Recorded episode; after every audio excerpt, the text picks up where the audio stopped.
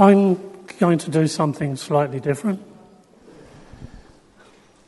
Uh, we're going to have the word both visually and we're going to have it read to us. But I want you to stand for the gospel.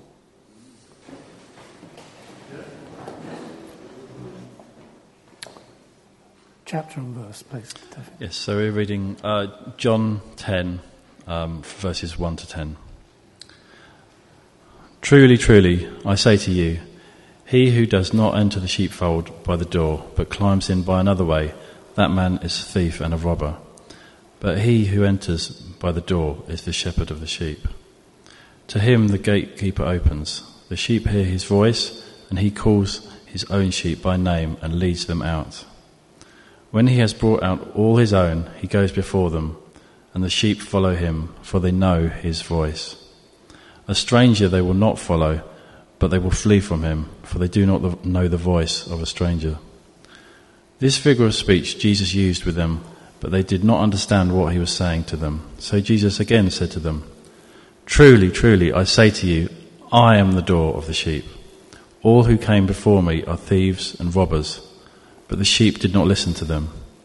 I am the door. If anyone enters by me, he will be saved, and will go in and out and find pasture. The thief comes only to steal and to kill and destroy. I came that they may have life and have it abundantly. Amen. Thank you. Please be seated. I wanted you to stand for the simple reason this is God's Word. It's a living Word, and He's speaking to us and uh, sitting back and relaxing and uh, just taking it as anything else does not do. That's my personal opinion. Now, as I go on with my talk, I want you to remember it because something is going to come out of it. I want to come to the place, actually, and I just want to say what a privilege it is to be able to speak on John. John's Gospel is my favourite. Above all of the Gospels, it is one of those that has such gems, such treasures, such hidden depth. We don't get it unless we actually know a little bit about Jewish culture and a little bit about their history. Otherwise, it is completely just take it for what it is. And that is not what it is intended to be. John, I have to say, to me, is just uh, amazing because John, in his own gospel, said of himself, the disciple whom Jesus loved. He had such confidence, such knowledge of the love of Jesus that he can say that. And why? Because John looked into the eyes of love. His head rested on the chest of Jesus and heard the heartbeat of God that said, All shall be saved, and none shall be lost. That's the heartbeat of God. That everyone should be saved and none to be lost. Why? Because this is what God is about. And when we come into the truly, truly, this isn't just a throwaway line and saying, look, to be honest with you, no truly, truly is listen to this, get it, and understand it. This is important. This is the bit I want you to get. When you get truly, truly, that's what it is.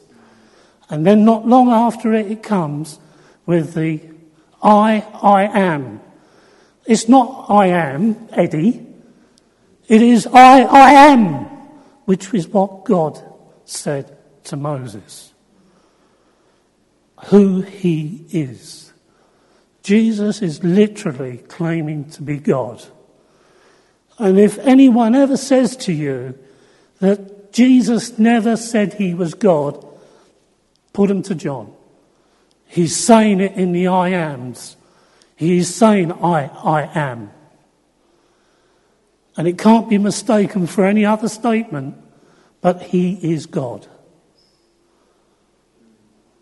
He is God made flesh. He is with us. Emmanuel. Now, who knows what today is? Come on, be smart. It's Sunday. Okay, right. no, it is a significant day in the Jewish calendar. Absolutely. Rosh Hashanah today. But not this minute. Rosh Hashanah starts at six o'clock tonight. Okay? So, New Year, what does it say to you? How do you understand New Year? partying, celebrating, yeah. Saying goodbye to the old and saying hello to the new. We used to have a tradition in our family, which was we opened the front door to let the new year in, and we opened the back door to let the old year out. It was just a superstition, it's just one of those traditions. But if you didn't know uh, what that meant, about people opening and shutting their doors at 12 o'clock at night, it wouldn't mean anything to you. It has no relevance. And this is my point about John's Gospel, and particularly this I am the door. What we have in John's Gospel is on Rosh, no, sorry, let me go back to Rosh Hashanah first. This is how it translates for the Jewish tradition. Did you know that today, or six o'clock tonight, is the creation of the world. This is the day that the world was made. That's what it stands for. It is the day of creation. It's when God worked on this day in making all that we have and all that we see. Also, Tradition has it that they actually have a fish's head on the table or a sheep's head. And they would eat the sheep's head and the fish head. Significance? What does it mean? Does it have any relevance to you? Do you understand it? No, you don't. Because you're not Jewish. It's not your culture. But what it actually means is this year you shall be the head and not the tail. You shall rule over and not be under the circumstances that come. Okay? Are you informed? Have you learnt a little bit? This is what John's Gospel has it has hidden gems, hidden treasure. You think you know it, you think you understand it, but you don't. You haven't got it all because it's a lot more to be released, a lot more to understand. It is deep, but wonderful. Just because of what it reveals. Now, also on Rosh Hashanah, uh, because we're dealing with a situation now where the Jews don't have a temple, don't have a place to sacrifice, don't have a place to receive the forgiveness of their sins, how do they deal with it? Today, they will go to a body of water sea, lake, anything of that nature. And they will stand there and they will confess their sins that they have done in the year to the water. And they were standing on Scripture. The scripture says that I shall remove your sins from you and I shall cast them into the waters. They will be part of you no more. They will be gone and forgotten. But in understanding that little bit about sin and where it goes, also you can have a greater understanding about what happened in the boat with Jesus. An understanding the mentality of the men in there. Because water of that nature represents evil and hidden evil. The things that lurk in the depths, the hidden and unseen things. And to them, association, when the storm rose up, it was evil. It wasn't a natural phenomenon that is obvious to us in our scientific minds. Of course, it's all to do with this and that and wind coming down the valley and, you know, it causes all this stuff. Very scientific. No. To them, it represents evil. And actually, if you're in a boat that's sinking, it wouldn't seem anything else, would it? Then this is going to be the end of my life. This is evil coming against me. So, a mentality of understanding, culturally and historically, is important when you come to understand John. And I would have loved to have gone through verse by verse, going from chapter 7 right the way through to chapter 11 to see that you have the woman caught in adultery, you have the man who received his sight, who was born blind, never seen before. And yet they're asking, Show us who you are, tell us who you are. Are you God? Well, you know, a recreation of eyes and a miracle of that nature, never done before. Do you know what? Right the way through from that happening in chapter 9 to the end of chapter 10, they're still talking about it in Jerusalem because it comes up at the end. And what happens in that is that they're so knocked out, it's such an, event that everybody is talking about it. It is news.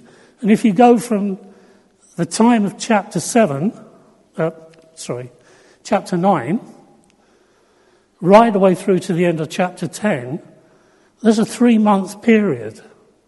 It's not like it happened yesterday, it's a three month period. And they're still talking about it. It's still hot news. And Jesus is still the man that everybody is talking about. So, where does that come in with my particular topic of I am the door?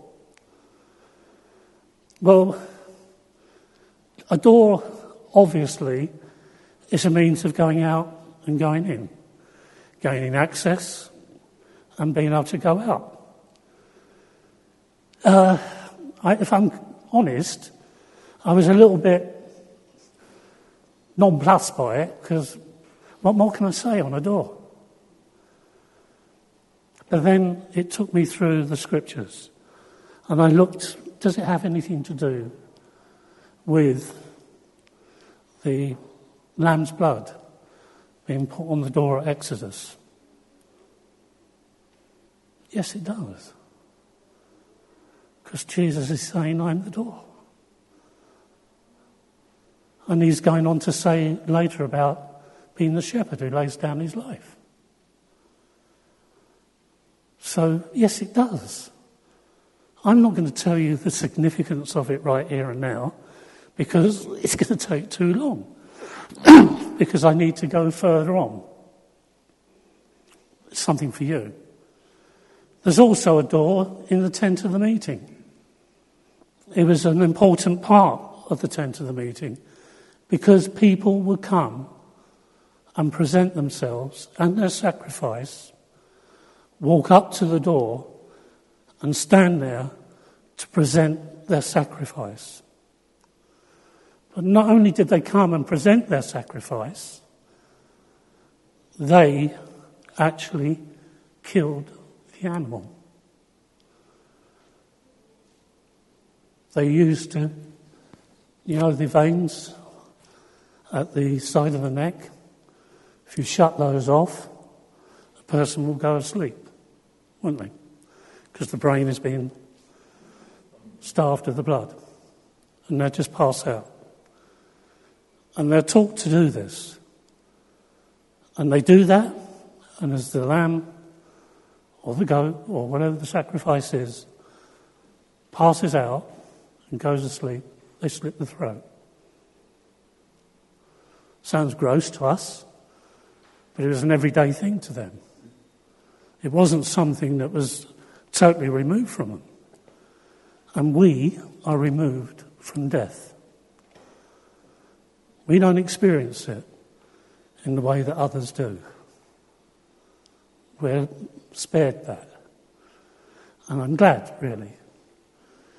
But the fact is, we, as Christians, and the significance of this is that we live by the life of another.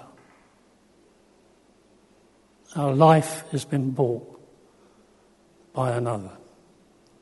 Another had to spill their blood for us.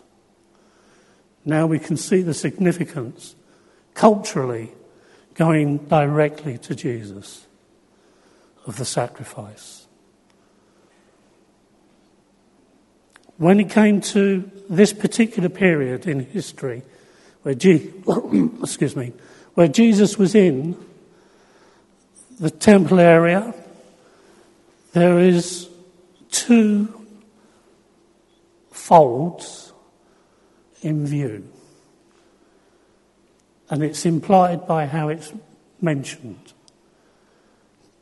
There are two involved because you've got the temple fold, where there would be the animals that would be corralled together, and particularly the sheep, for the purposes of the tem- temple procedures and sacrifices.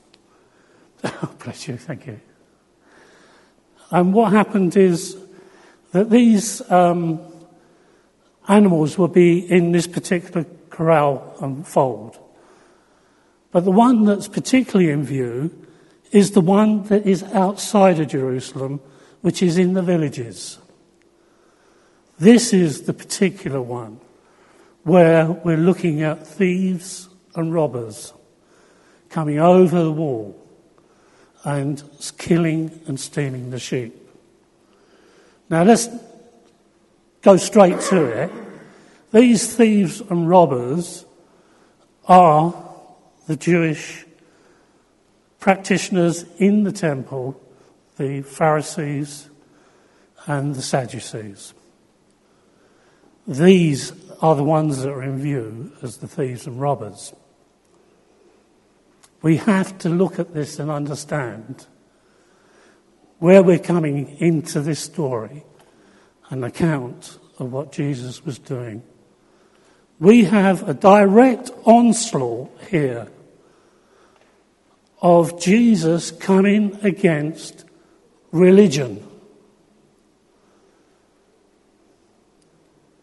Because Jesus is bringing the, the beginning, what happened in the garden, relationship with God. To understand relationship with God, not religion. And religion is something else. And the particular religion activities that Jesus is coming against and talking about is this privileged lifestyle that this is, as in my day, we used to have certain jobs and certain places we could not enter because they were what they called closed shops.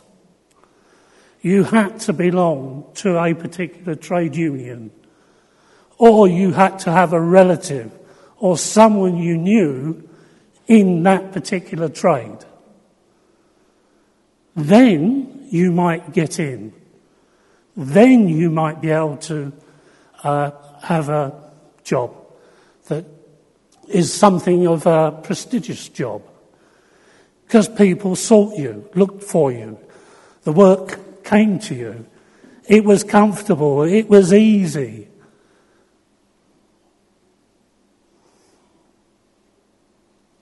Religion does not bring life.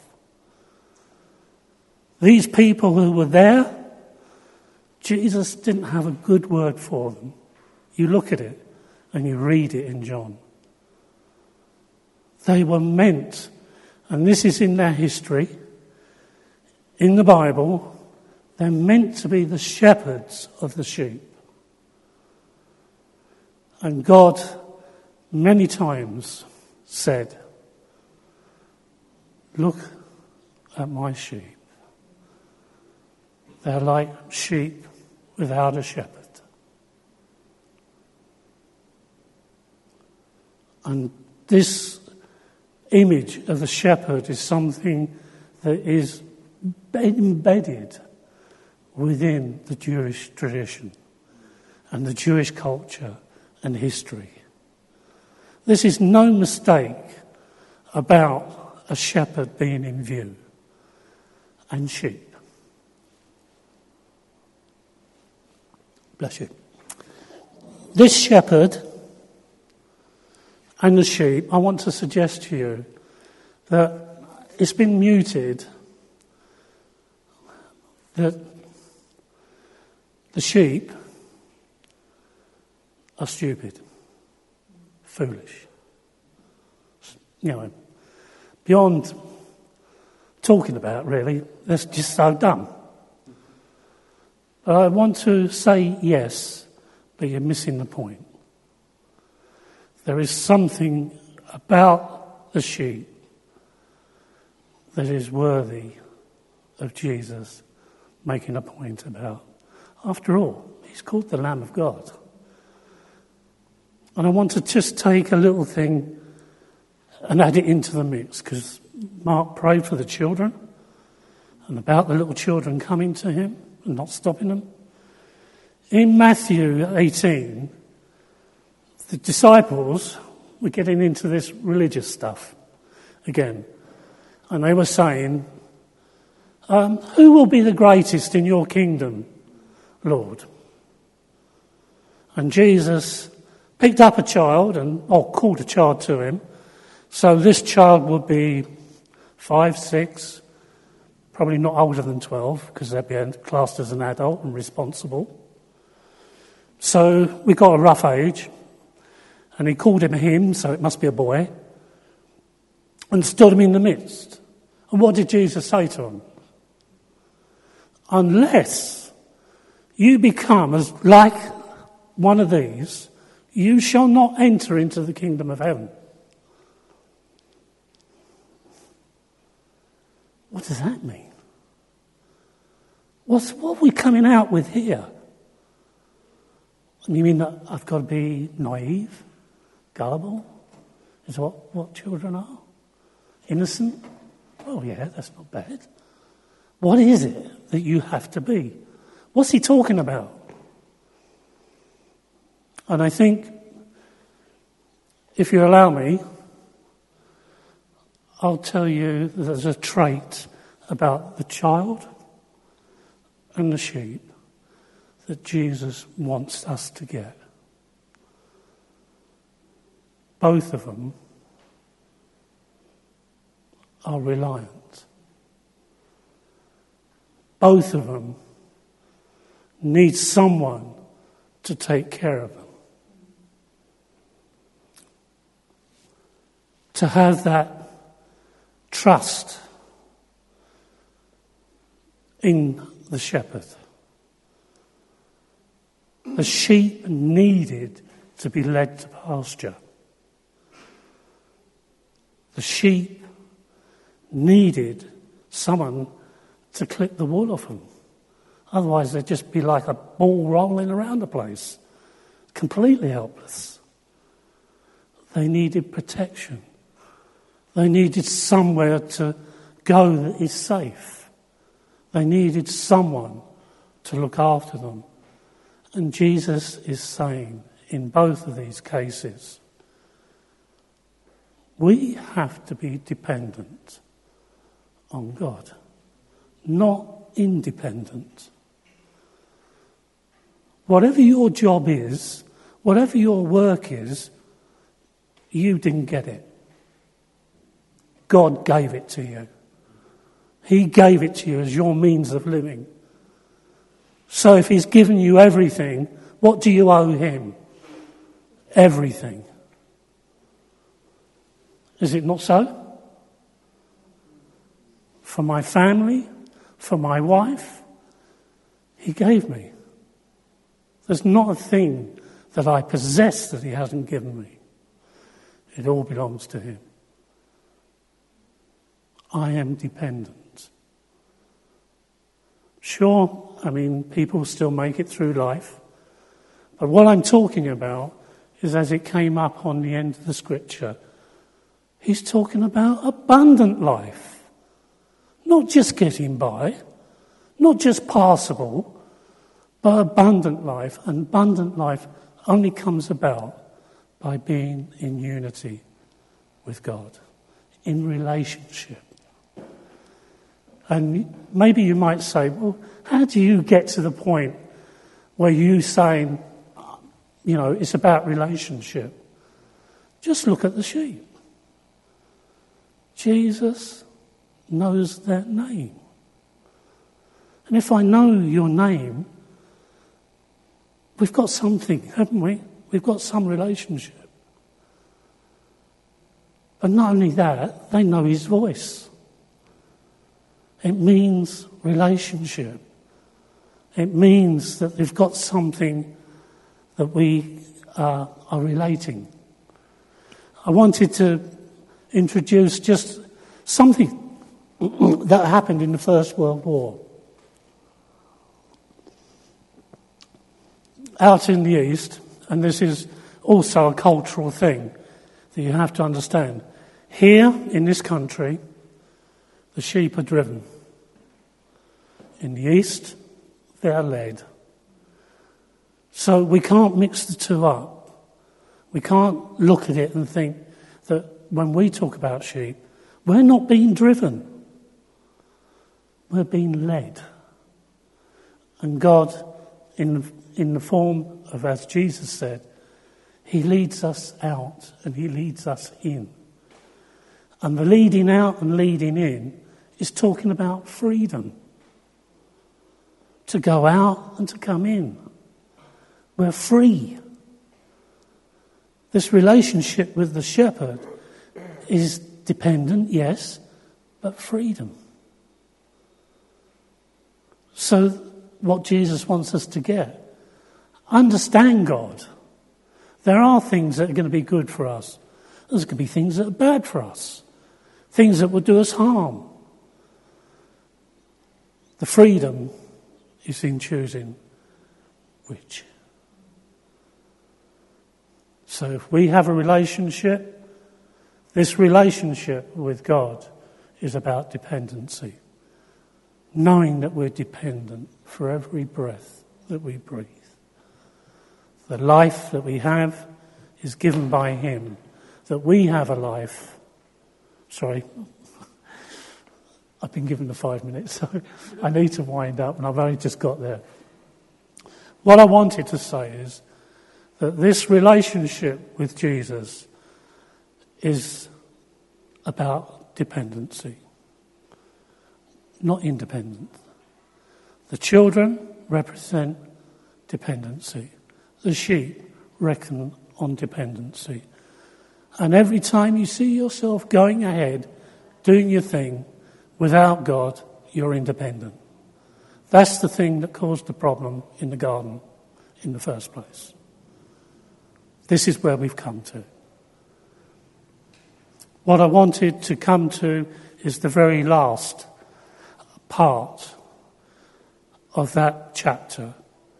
At that time, in chapter 10, people were still talking about the blind man and discussing about who Jesus was.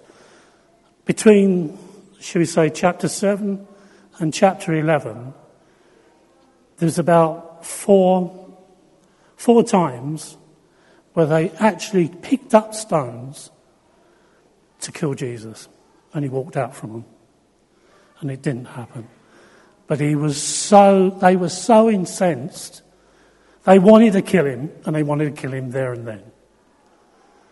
And chapter 11 ends with Lazarus, doesn't it? And Lazarus being raised. Do you know they wanted to kill Lazarus as well because of what he stood for and represented? That Jesus is who he says he is. There is no mistaking. Creating new eyes for a blind man, raising a man from the dead. Only God can do this. But at the end of chapter 10, there's a celebration and a festival going on. This festival was the festival of dedication. Have you ever asked or wondered of yourself, where do the Jews get their notion of the kind of Messiah they were looking for? It was right there in that celebration. That celebration of dedication goes back to a group of people uh, called the Maccabees. Have you heard of them? You won't find them in the normal Bible, but the Apocrypha. And there's one and two Maccabees. Judah Maccabee was the man.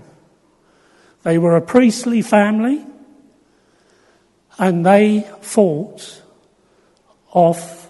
Um, let, me, let me just give a recap on a little bit of the history. We've heard of Alexander the Great. Alexander the Great died. His uh, chiefs, or the generals, they had the empire divided up among them. And this particular place had uh, been given, which was Syria, in that area, been given over to Antiochus, Antiochus uh, Epiphanes. And he was a particularly evil man. He tried to wipe out Judaism and the practice of Judaism. He forbid uh, worship in the temple. He set it up to the gods of the Greeks. There was a situation that happened within uh, this where the Maccabees rose up against this authority. But not only did this Antiochus, Antiochus come into the temple, but he set up a load of gods and he sacrificed pigs on the altar. So, this particular festival at Jesus' time was the cleansing of the temple, the cleansing of the things that were set up, the gods, the sacrifices, all that went on in there, the abomination of abominations, as they call it. And this particular Judah Maccabee was the one who wiped them out, kicked their, what sits back to Syria kicked them out of Jerusalem. And there's another history within this, but this history actually set up um, the anticipation of this warrior Messiah. That this particular warrior Messiah would be something like this Judah Maccabee. So, right here, we've got a history of people and priests telling the story of the warrior king. And I would say that this now I want to come just to give it a kind of wrap up, is that there's a gate called the Golden Gate, which is sealed up by a Muslim called uh, uh, Suleiman the Great, is it? Yeah. And he sealed it up. Why?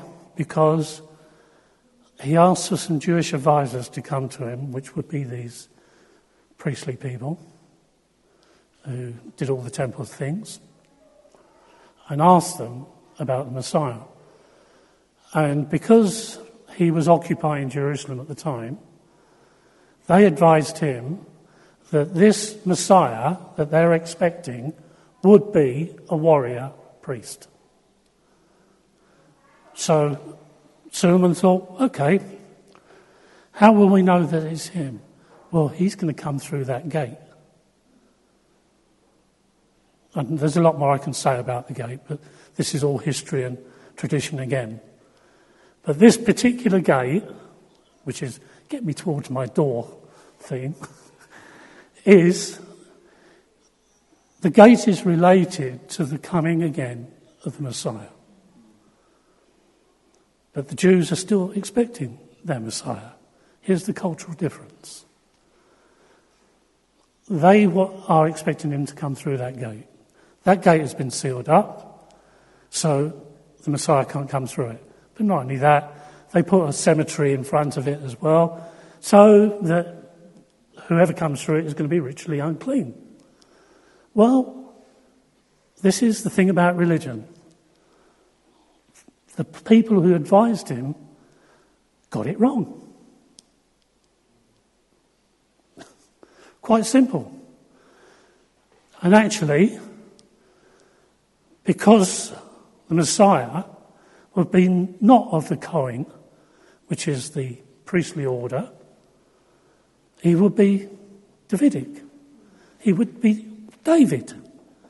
So going for a cemetery wouldn't matter anyway to him. Okay? So, got it wrong. But also, in advising him and his idea of sealing it up, he actually fulfilled prophecy. Because now that gate is sealed, it will not be opened again until the Messiah comes through it. And it's all in Ezekiel. Look at it, and it will say that the Messiah will come through that gate, which Jesus did on Palm Sunday. And the gate's history says that the Shekinah glory of God is seen in that gate and was seen in that gate. What is Jesus? But the glory of God. He's fulfilling prophecy all the time. He came through that gate. Now that gate is sealed up.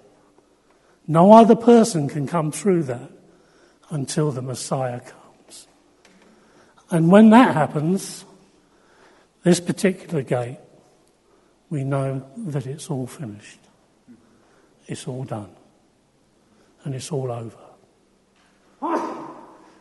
So, what I wanted to say in winding up and saying thank you for allowing me just to continue, uh, is when we come to Scripture, it is good to take it for what it says and to understand it as it speaks to us. Because I believe the Word of God is living, it is spirit filled, and it will talk to us. Is it necessary for you to understand all of this? Well, yes and no. It depends on how much you want to know what God has done, how much of Scripture He has fulfilled, and how much He's going to fulfill. I love John.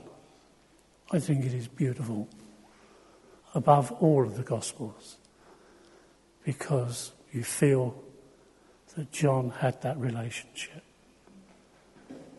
as we are meant to have in knowing our God. I wanted to say so much more, but I just want to say Rosh Hashanah today I would just like to pray for you. I'd like to pray a blessing upon you, as it would have been in a traditional sense. Okay. May the Lord God of our Jesus bless you richly.